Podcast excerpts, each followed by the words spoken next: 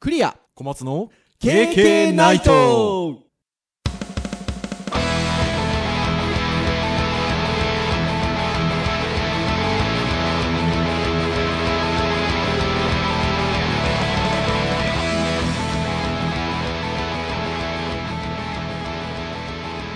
経験ないと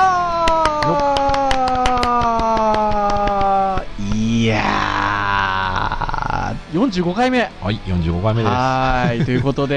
えークリアでございます。はいい、小松です。どうぞよろしくお願いいはいよろたしましくお願いしす。ということで、前回は、あの、久々の、あの、リアルのはい、対面での収録で、東京でスタジオね。あの、いやー、あの、撮りやすかったですね。そうですね、やりやすかったですね。はーい、まあ、やりやすかったし、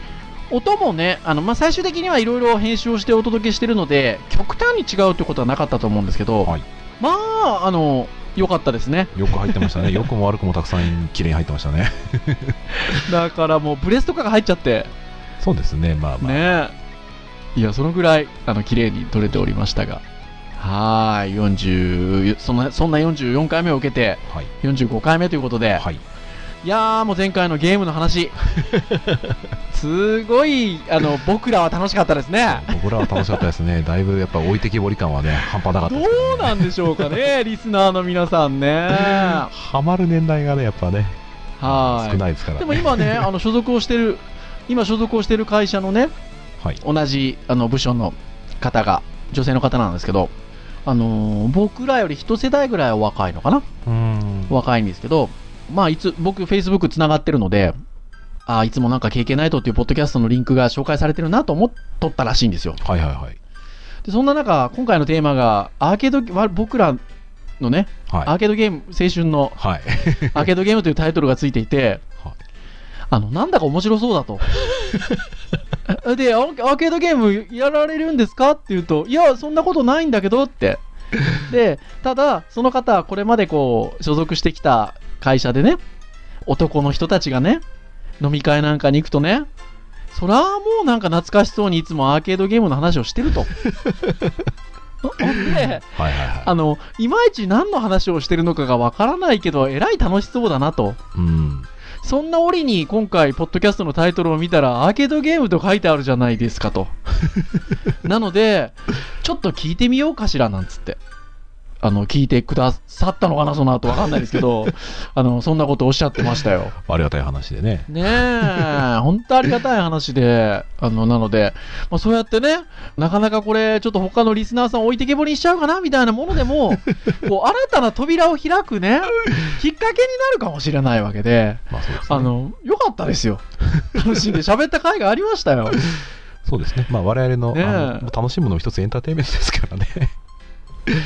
ああ。ですからね、本当そうですよ。でですよ、だから前回のテーマはゲームだったんですけど、はい。来ましたねポケモン GO! あー。ねえ、日本にも到来しましたね。は私どものポッドキャストでは、あれ、何ヶ月前ぐらいですかポケモン GO の話ちょっとしましたよね。い。そうですね、しましたね。うん、して、で、そして、えっと、前回の配信の最後に唐突にポケモン GO やりましょうみたいなこと言って、はいはいはい。で、あの、なんか配信のタイミング的にはリリースされる直前っぽかったんですけど、前日ですあのね、実はリリースされた。はい、そう、でも収録自体は、ちょっと前回のリアル対面収録はいつものペースに比べると前だったので、そうですね。だいたいね10日前ぐらいですかね。だからでしたもんねだからリリースする前の1週間前に撮ってうたのんで、、前ぐらい。らいだったかな、うん、撮ってたんですよね。うんそう、だからなんか、盛り上がりをよそになんかああやって言った感がありますけど、違うんだよと言っときたい。で、ブームに乗ったわけじゃなくて、まあその前からね。言っときたい。言っときたいんですが、どうですか、小松先生、やりましたもうね、もうね、あれですよ、リリースされましたって言った瞬間、多分ね、僕、授業中だったので、当然できなかったんですけど、はい、あ授業終わって金曜日でしたもんね。で、学生と話しながら、じゃあね、先生もやっぱ知っとかないと、ね、って思 って、えー脅そうと思って、えーはい僕、アンドロイドなので、はなんでしょう端末登録、自分のアカウントに紐づいてるので、い。はい。あの自分の Google のアカウントでログインしてれば、Google プレイですぐに、はいあのブラウザ上でダウンロードできるんですよ。ほうほうほうで設定したら勝手に僕の端末に落ちてくるんですけどほう。でポケモン GO を見たらですね、こはの端末は対応してませんって言うん ですよ。ま待て待て待てと。 そう僕、アンドロイドね、あの古いの使ってるので4.3なんですよ。い。ほうほうほ4.3ってね、ここはやっぱまだ2年ぐらいなんですけど、それでもやっぱう。り、あ、そうですね。は4.4以降なんですよ。はははははな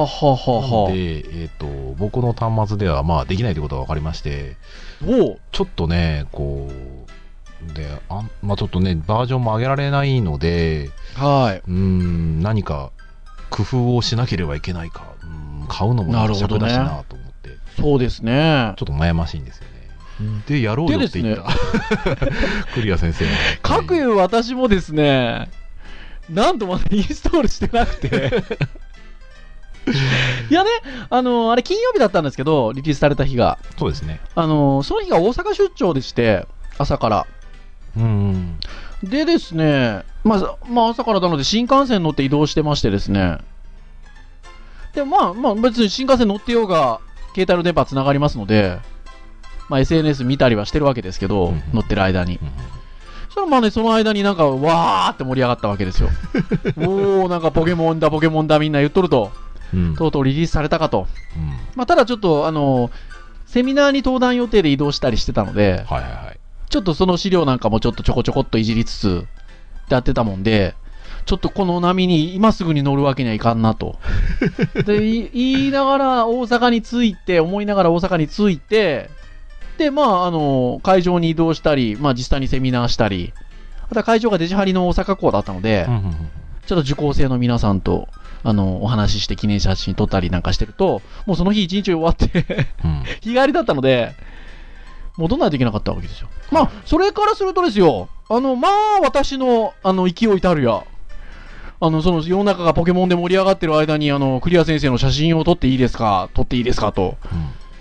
トレーナーの先生や、受講生の方が 数名。数名。うんあー苦しくなってましたよ。大丈夫ですかねその、その、その瞬間、その瞬間、ポケモンに勝ったなと思いつつ、あはいーあ僕も、あのーいつもお世話になってるね、先週もね、お世話になった、あのー TA の人に、 はい。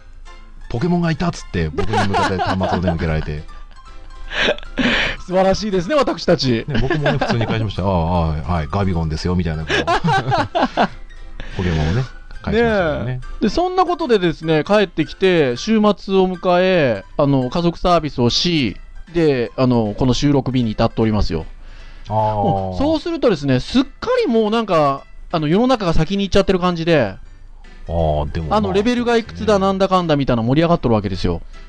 これね、一応収録してる日、あれですからね、リリースされてから4日目か5日目ぐらいあそうですそうですうそうですそのぐらいですねまあ、そう、あっちゅう間ですね。確かにそうですよだから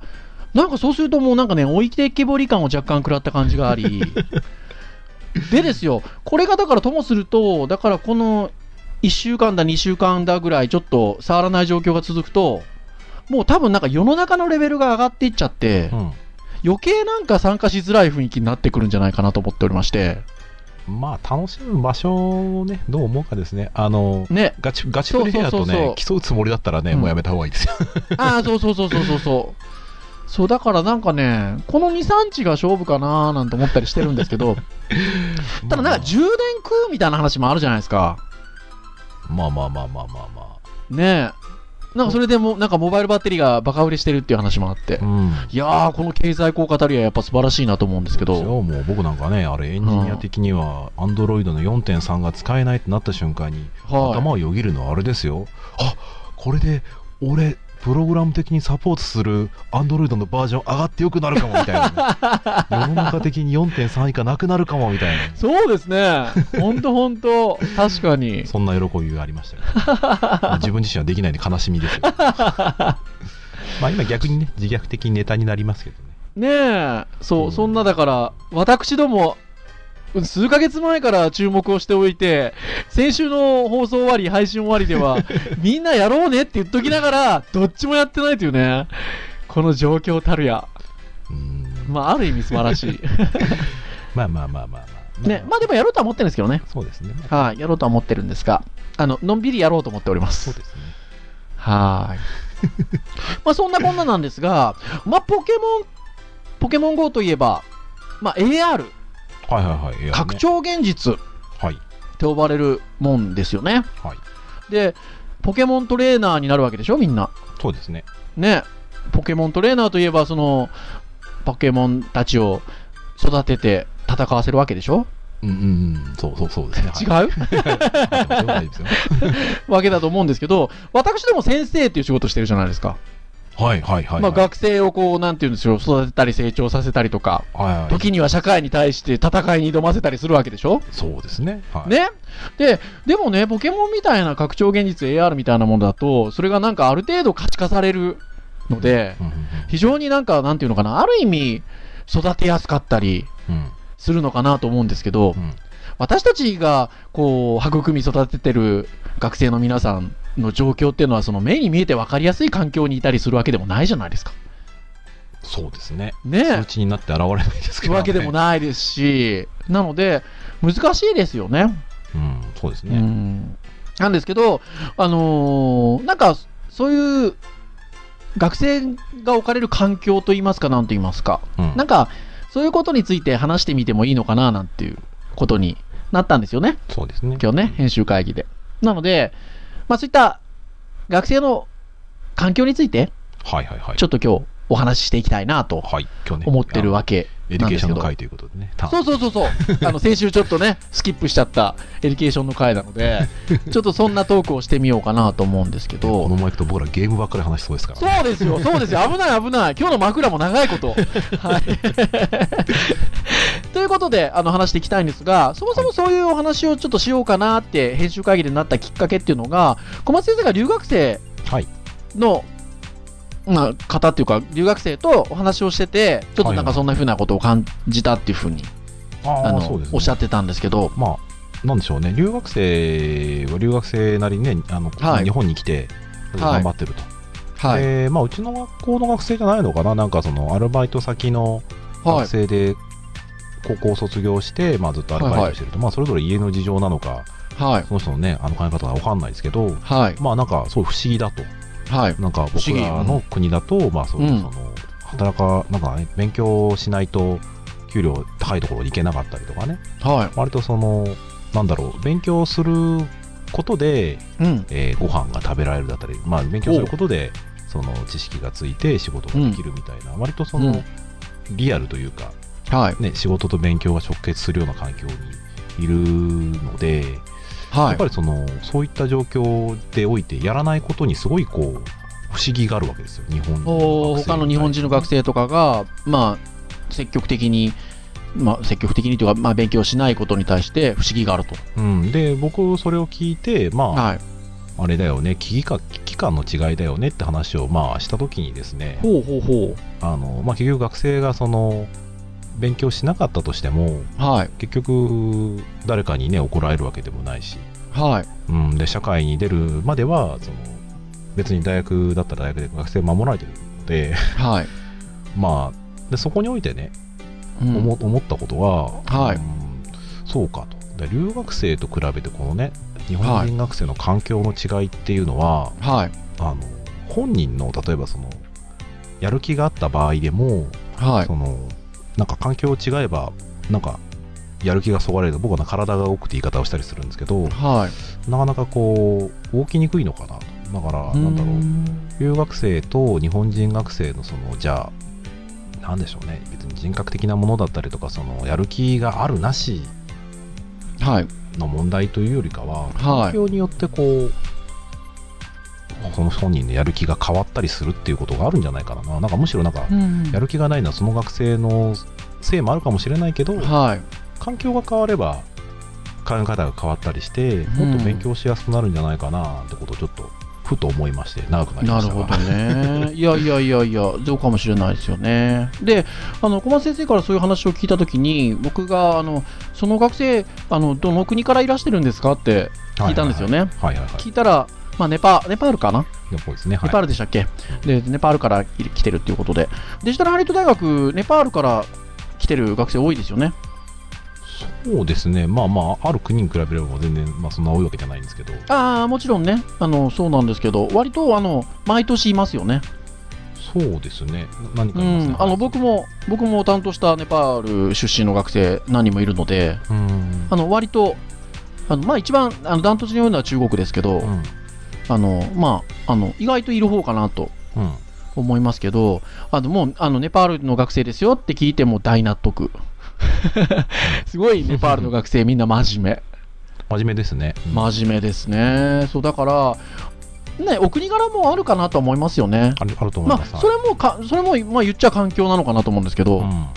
あのあるのかなと思っていて、なんか今の話きあの聞いたときに、あネパールの学生です、ああ、納得って感じなんですけど、それで言うと、これちょっと別にそのその国のっていうところで批判とかしてるわけじゃないですよ。うん一応僕が経験してきた中で見聞きした話であったりとか、あのそういうところで言うと、僕あの、上海にはいはいはい授業で行ってるので、まあ、上海のその大学生の精神じ事情というか、うん気持ちの事情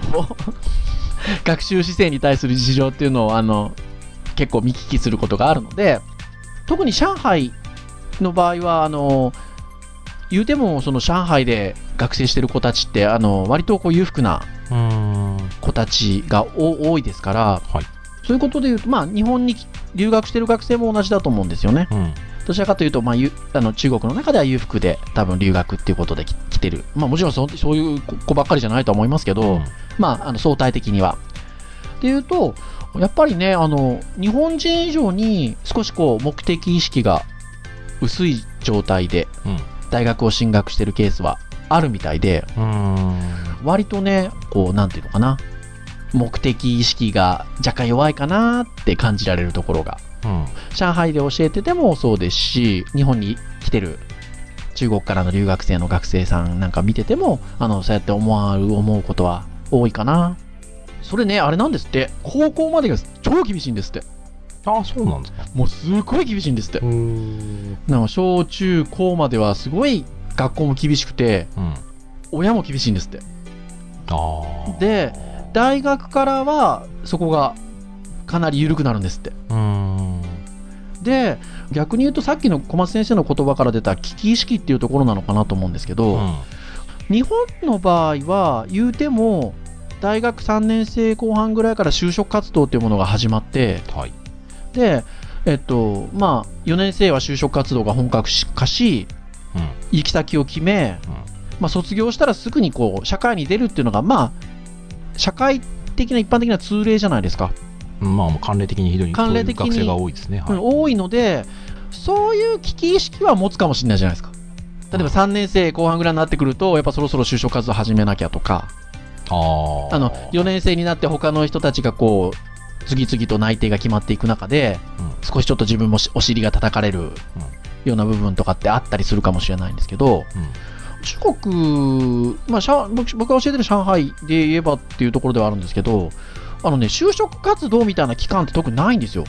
なんかね僕も担当した中国人留学生は、まあ、自分の国ではその卒業してから就職活動をするみたいなす話るがっね、て。あれでしかもしますねそれぞれにやってるんで、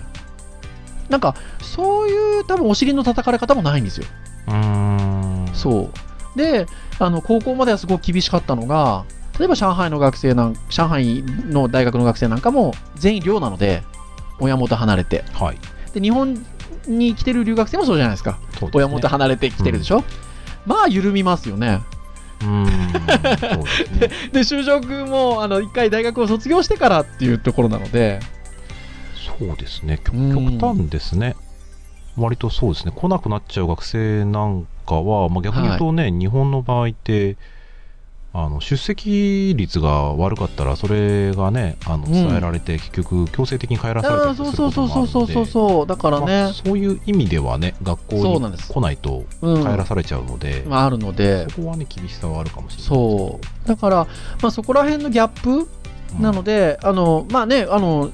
最初この話を始めた時に別にどこかの国とかをディスったりっていう意味で言ってるわけじゃないって話はしたんですけど、まあ、そこら辺のギャップで言うとその出席をしてないとちょっと極端な場合は国に返されてしまうので、うん、うん出席はしないといけないと、はいただその意識的なところで言うと割とこうゆ緩い部分もあるうんっていうところでなかなかこう授業勉強に身が入らない、まあ、先ほどの話に戻ってきますけど、まあ、日本人の学生も少なからずそういうところってあると思うんですけど、っていうところがあるのかなという気がしますよね。そこが、例例えばネパールとかになってくると割とこう本当にあのひょっとしたら裕福じゃないところであの親御さんであったりとか親戚筋からもう託されてえ来てたりっていうこともあるかもしれないのでやっぱそこの危機感は随分ね違うのかなっていうのは思いますよね。まあそうですね学生によりきりな部分は結構ありますけど、うんそうですね、はいあのそうねいえうところは感じますねそうね、総じてねっていうところはありますけどね。そうだからまあなんかねまあ言うと結局なんかもったいないなと思う瞬間がねやっぱところどころであったりするので、だからまあ、はいね、あの留学生で真面目な学生もいれば留学生でやっぱうん真面目な学生もやっぱりいて、まあそれは日本人もね同じなんですけど、うん、そう同じなんですけどね。そうただその時に、まあ、わざわざ留学しに来てもったいないなっていう学生が、ちょっと見方を変えたりとかね、そういうはい環境を変えたりするような何かきっかけがねあなんか与えられたらいいのにねとか思ったりはするんですよ、本当にね、そうですね。特にやっぱり日本人学生なんかはね、はいあのーやっぱりこう勉強が進む瞬間って絶対あると思うんですよね、はい。でそれってやっぱり面白かったりとかね理はい解ができたりとか、はいあ。のそれでどんどん面白くなっていく子は多分ねあのモチベーションだったりやる気だったりっていうのが多分リンクしていくので多分楽しいし、うんはいありますよと。うんでそこまで行き着いてない子たちってなんですかねやる気というかなんとなくやってみたい面白そうはでい。授業受けてみた難しいけどなんかちょっとわかるでそこから先になかなか進めないっていうのがはい割とたくさんあるような気がしていて、うーんう。ん、なんかねそういう子たちの子たちって最初からこう、全くできもう教えても全くできないのかって言ったらそんなこともないだろうし、うん。でも今急激的に教えたことがすぐに伸びれるかって言ったらうん。なかなかできないしうんだからなんかそういう環境をねちょっと変えたことで同じはい授業を受けてもね、その吸収率が違うんじゃないかなと思って、うん。うん、なんかねそういう環境を変えることがねできたらいいなと思ってはいるんですけどそうですね。あとは、その、さっき、えっと、小松先生の言い方で言うと、えっと、動き方っていう言い方をしたんでしたっけ体の動かし方ですね動かし方か体の動かし方っていう言い方をされてましたけどまさにねそこが大きいかもしれないですよねその、まあ、編集会議でもちょっと話題になってましたけどやる気はあるんだけどみたいな あのことってよく言われることじゃないですか、言われますね。でそうそうでその若い子たちがそのやる気はあるんだけど動けなくてみたいなことを言葉を聞いてしまうとあの、まあ、私たち先生だったりとかもしくはもっと広く言うと大人 がそういう言葉を聞くと何はこの甘ったれたことを 嫌がってみたいなねありがちですね。あのはいそうそうそうことにもなるかもしれないんですけどどれだけそのこうまさに体の動かし方ですよねうん動かし方っていうことをその先生だったりもしくはもっと広ければ大人がこう教えることがこれまでどれだけできてたのかとかうんうんあのそういう環境を作ってあげられてたのかでもし作ってあげられてないっていうふうに考えたとするとそれはじゃあこれまで経験をしてきてないのにねあの動けって言われてもそこは難しいなっていうのはありますよねちょうど小松先生が編集会議で例としておっしゃられててすごく分かりやすいなって思ったのはあのマラソンの走り方も習ってないのにうんいきなり42.195キロ走れと言われてもそれはちょっと走りたい気持ちはあっても走れないですよねっていううんうんやる気はあっても走れませんっていう、うん、体の動かし方がわからないっていうのはいや本当にそうだなっていうふうに思いますねそうでそのスピードでどれくらいの、ね、体力があればもっと楽しくなるよね、ランナーズハイが味わえるとかうねんその走った後の喜びが味わえるよみたいなうんことってやっぱり経験だったりとかあとはなんかね今の現状を教えてあげられるかどうかだと思うんですよね。はうん、だから闇雲に走ってそんなの無理に決まってんじゃんっていうのは、うん分かる人には分かるけど分かんない人には全然分かんないので、で走ってみたらダメだった、い、うん、でその時に体力がないだったりとかね、えー筋力がないだったりとか、うんまあ、そういう冷静な分析ができればいいけどうんそれも分かんなかったらあの自分はダメだと向いてないと、うん自分はできないんだというふうに割とこう理屈つけやすい環境にもなっちゃうなと思っていてはい。ある意味僕らはそれをねあのうん。いやまだ走れないのは分かりなさいと、り、うん、逆には僕らはねあのなんだろうな叱るっていうと変だけどはい。ね、もったいないよとあの君たちもっと走れるよだったりとか、走れるんだけど今の走り方だと、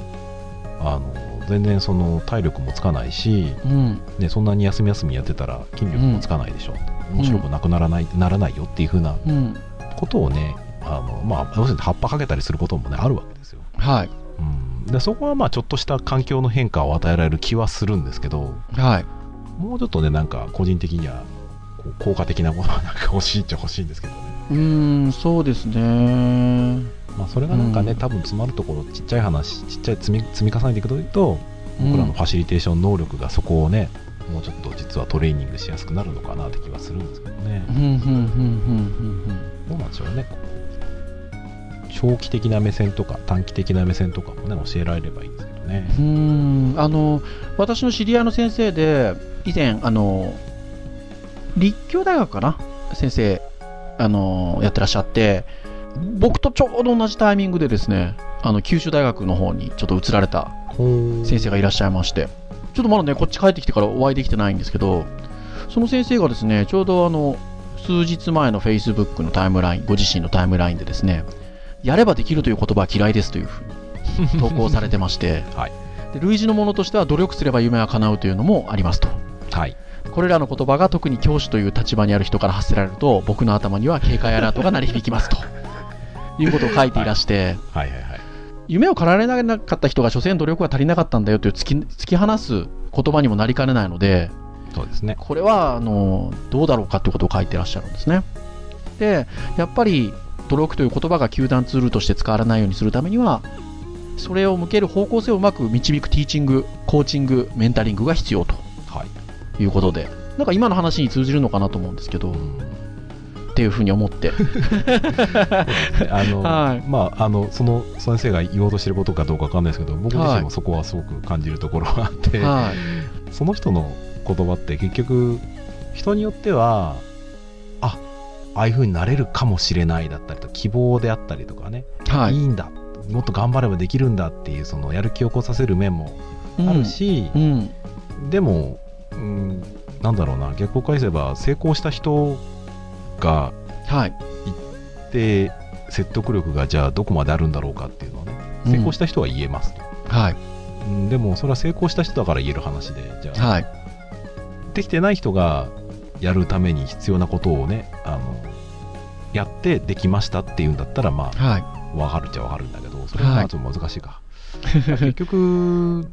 結果を出してる人ははいすべからく努力してますよっていうのは分かると、うんうんかといってじゃあ努力してる人が全部報われてるかって言ったらそれは僕はないなと思っているの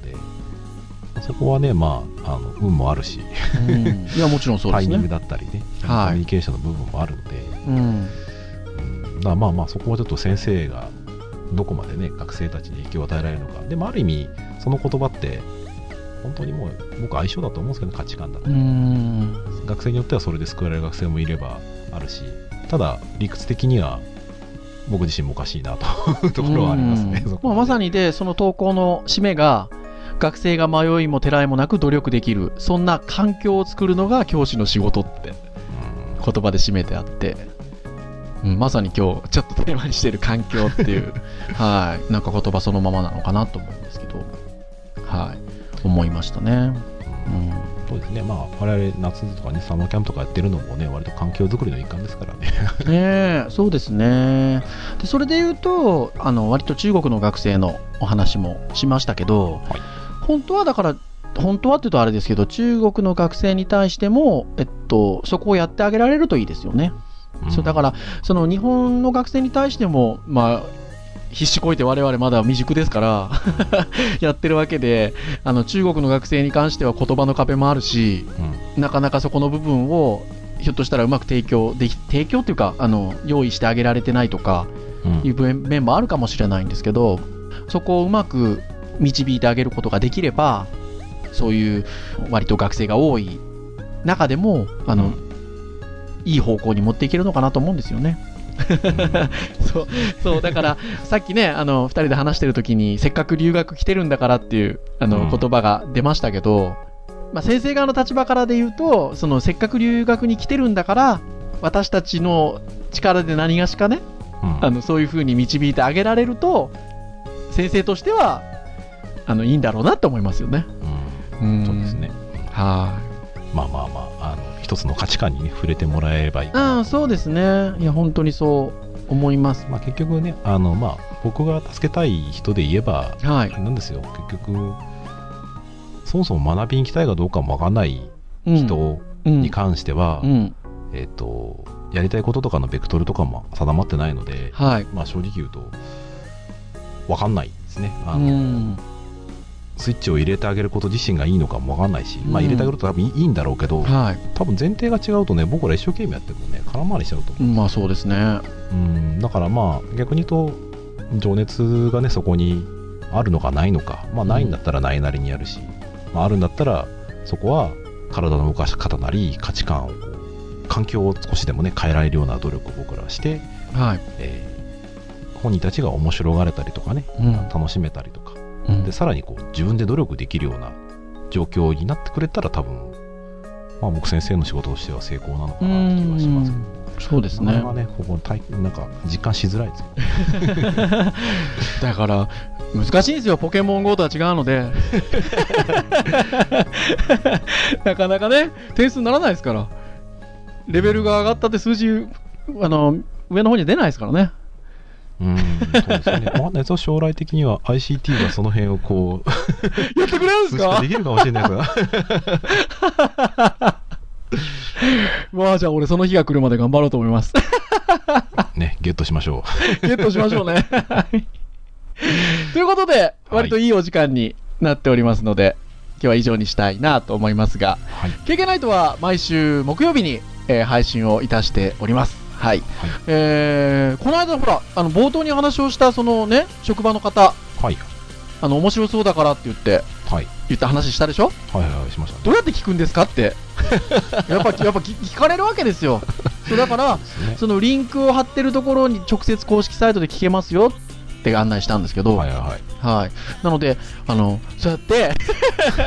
直接あの配信サイトであの聞くこともできます。はそ、いうですね、はい、であとは、えー iTunes ストアでね、あの KK ナイトのブログあ、ポッドキャスト検索していただくと、えー、購読登録もできますので、まあ、そうしますと、毎週、自動的にダウンロードできますので、ね、世まあそうや界、って聞いて世界的に検索に引っかかりますからね。あそうですよ、 本当そうですよね、あのぜひ、なのであの、全世界から聞いていただければありがたいなと思っております が、はい、ということでございます。はい、じゃあ、以上といたしましょうかね。はい、はい、本日お届けをいたしましたのはクリアと、小松でした。それではまた次回の配信まで、さようならさようなら。